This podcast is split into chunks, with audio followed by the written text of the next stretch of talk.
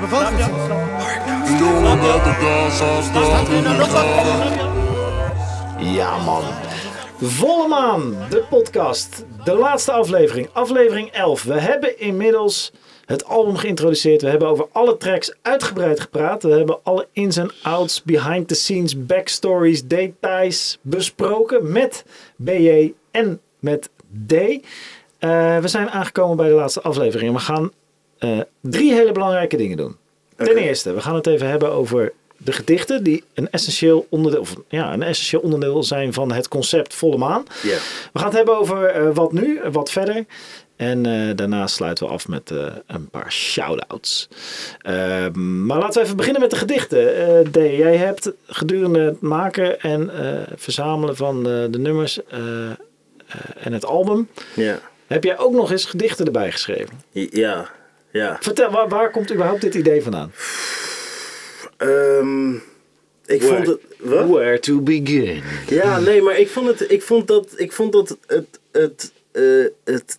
het zenuwslopendst. Ja? Ja, omdat ik ben geen dichter. Mm-hmm. Ik schrijf raps en ik kan rijmen, maar ik heb nog nergens soort van gedichten geschreven. Zo van, dit zijn mijn gedichten. Mm-hmm. En dit was de eerste keer daarin. Maar wat ik heel erg merkte was dat ik wilde gewoon tegen de grens van mijn capaciteit aan drukken. Weer die comfortzone uit. Ja. Ik wist gewoon van, oké, luister, die 9 tracks, dat is een ding. Ik wil die schilderijen van mijn moeder. Ik wil...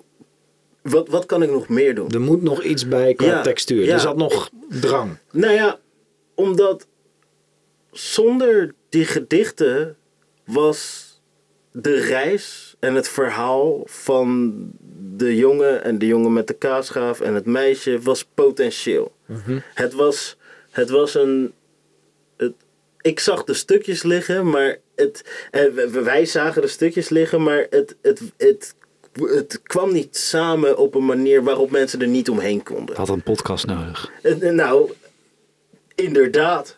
Maar was deze podcast er geweest als we niet soort van het hele verhaal zoveel mogelijk gewoon net buiten ons eigen bereik hadden verteld. En dat was wat die gedichten waren voor mij. En heb je bewust per nummer een gedicht geschreven? Of heb je gedichten geschreven en ze gekoppeld aan nummers? Nee, ik heb bewust per nummer een gedicht geschreven.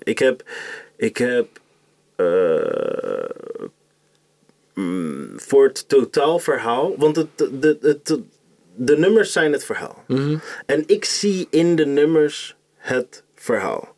Alleen ik heb gedichten geschreven die het perspectief van wat ik zie in de nummers iets meer narratively begeleiden. Dus ik zie het een beetje als een soort van the storyteller die dan het overkoepelende verhaal. De voice-over, of een soort director's commentary op een DVD. Of is dat meer wat we nu doen? Dat is wat we nu doen. Okay. Ja, want die gedichten, ik heb ook best wel bijgeschaafd, omdat ik was nooit op z'n 100% tevreden met die gedichten. Mm-hmm. Ook omdat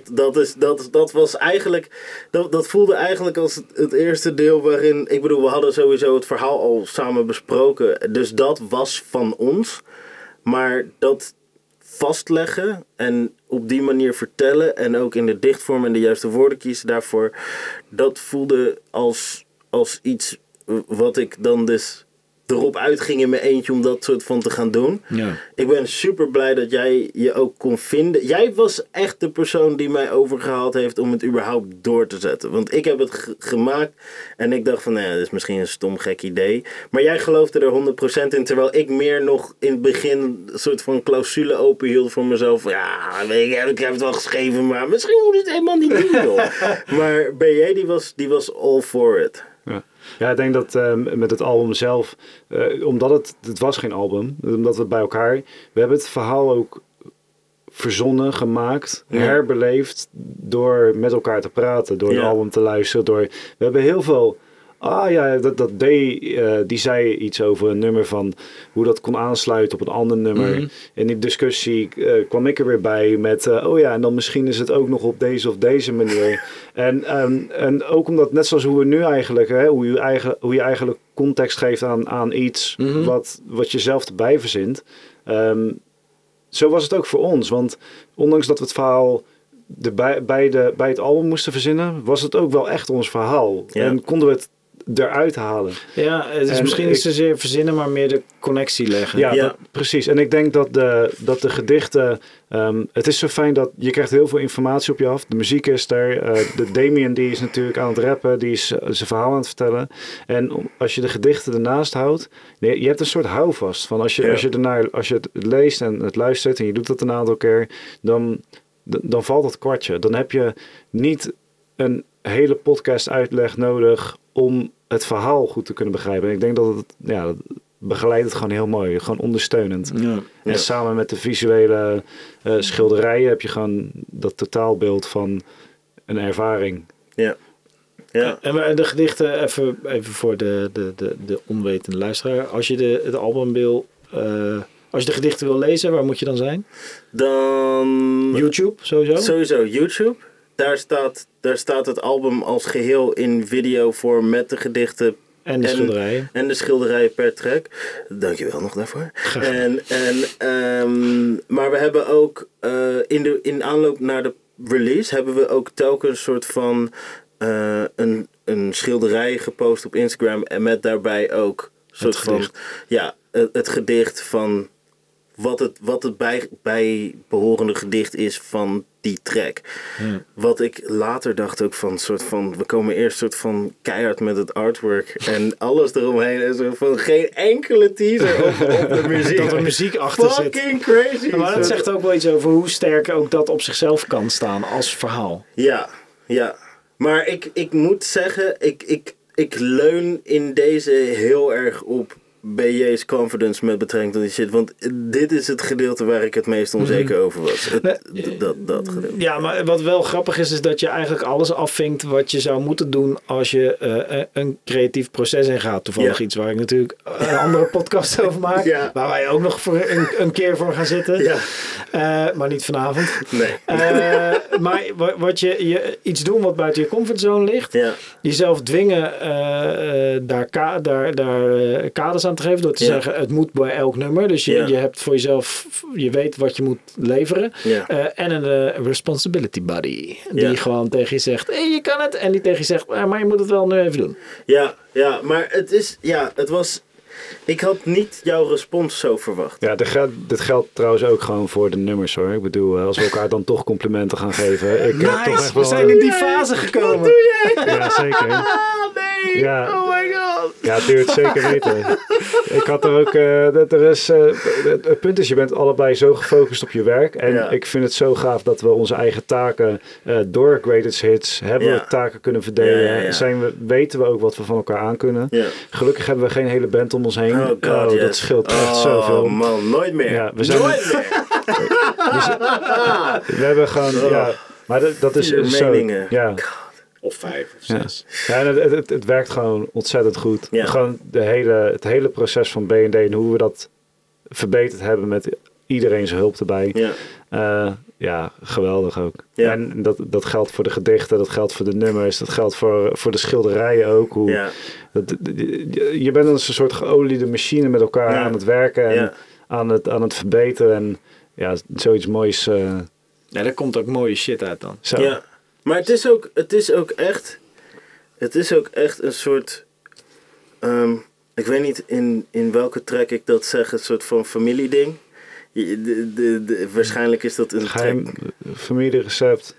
Maar de details die kan ik hebben. Ja, iets van, ik maak in december mijn kerst... I don't know, fuck it, I don't even know. Maar het is een track, het is een track die komt er nog aan. Maar anyway... ik dacht dat we het over dit al hadden. Nee. Het is gewoon echt iets dat we met z'n allen doen. We hebben deze plaat hebben we echt met z'n allen gedaan. Ik bedoel, de eerste zin van de eerste podcast was vanuit Bartjan, shout-out naar jou. Ja. Dat sowieso. Maar ook soort van de marketing met jouw vriendin. En, shout-out to Lindsay. Ja, shout-out. Shout-out.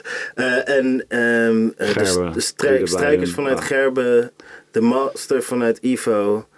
Mijn moeders schilderijen. Ja. Gewoon. Dat is crazy. Gewoon mensen die het gedeeld hebben. Wat ook een nieuw ding is. En die het vet genoeg vonden om het te checken. Ja, ik vind dat hard. Ik vind dat... het was vet. Niet mogelijk zonder... Iedereen. Ja, zonder iedereen. Ja, en dat komt weer terug bij dat idee van het organische. Ja. Iedereen draagt bij en haalt er weer uit. Ja, ja. Je had dan ook echt niet... Je had dit niet op papier bij ons hoeven leggen na Greatest Hits. Dan hadden we gezegd, denk niet dat we dit gaan doen. Nee. Maar dit is zo gegroeid. En ook door de periode waar we in zitten... hebben we de kans gekregen om het zo in detail uit te werken. Mm. Dat we... Ja, het is ook wel gaaf dat we, omdat we nou een soort van dit niveau voor onszelf hebben bereikt, kunnen we zeggen, oké, deze kunnen we afvinken en nou weer verder bouwen. Nou ja, daarover gesproken. We hoorden net al misschien wel de slechtste teaser ooit van een track die nog niet is uitgebracht. Heel goed. Maar ja, ik ben altijd verbaasd door je ongelofelijke productie qua aantallen en qua kwaliteit. Maar want jullie zijn inmiddels ook alweer maanden bezig met nieuwe tracks die niet hierop staan. Ja, het is heel lastig om de rem erop te zetten, want eigenlijk willen we... We hebben liefde gekregen voor het uitbrengen van platen. En om dit te doen. Want we hebben, zeker met dit. Het is echt super vet om dit als legacy voor onszelf te hebben. Yeah. Maar... We willen eigenlijk alleen maar in de studio keiharde beats maken en raps. Ja. En, dus omdat we nu eigenlijk een hoofdstuk hebben afgesloten. We zijn begonnen met BND 1. We hebben de Greatest Hits gedaan. Volle Maan sluit die periode af. Dus het is nu tijd voor... Fris. Het is fris. Het is tijd voor BND 2. Ja. En krijgen we dan... En zitten jullie dan nog wel in die lijn van... ik wou zeggen zwaar, maar gewoon een diepgravend verhaal. Dat is wel part of the identity. Nou, ja, maar kijk, jullie zijn wel bij gasten die langer nadenken over dingen. Dus je ontkomt er niet aan. Nee, er zit... ik bedoel... Er zit iets in. Er zit altijd iets in. Maar het is minder soort van... Het hoeft niet zo duister te zijn. Het kan ook gewoon gaan over soort van je drive in het leven. Of leuke dingen doen. Of soort van... Ik zit nu ook even... door die tracks heen te gaan in mijn hoofd, maar er zitten ook soms zware dingen tussen. Maar ik denk dat het ook, daar moet het ook weer meer gaan om lekker ook een feestje. Natuurlijk zijn we ook serieus. Ja. Maar ook, het is leuker gebracht. Ja dat zeker. Dat is, of tenminste, leuker gebracht. Volle Maan is, vind ik, knijtertje vet gebracht. Ja. Maar het is ook soort van op een gegeven moment, weet je, als die fase is afgerond, denk ik ook van, oké, nu wil ik glitterjurken aan. Ja. Gewoon, ik wil gewoon dat het nu is tijd voor een feestje, nu is vis aan. Ja. En muzikaal merk je dat ook? Ik heb vooral echt heel veel zin om weer nieuwe muziek te maken, want dat is wel eventjes geleden. Dat is wel een probleem ook.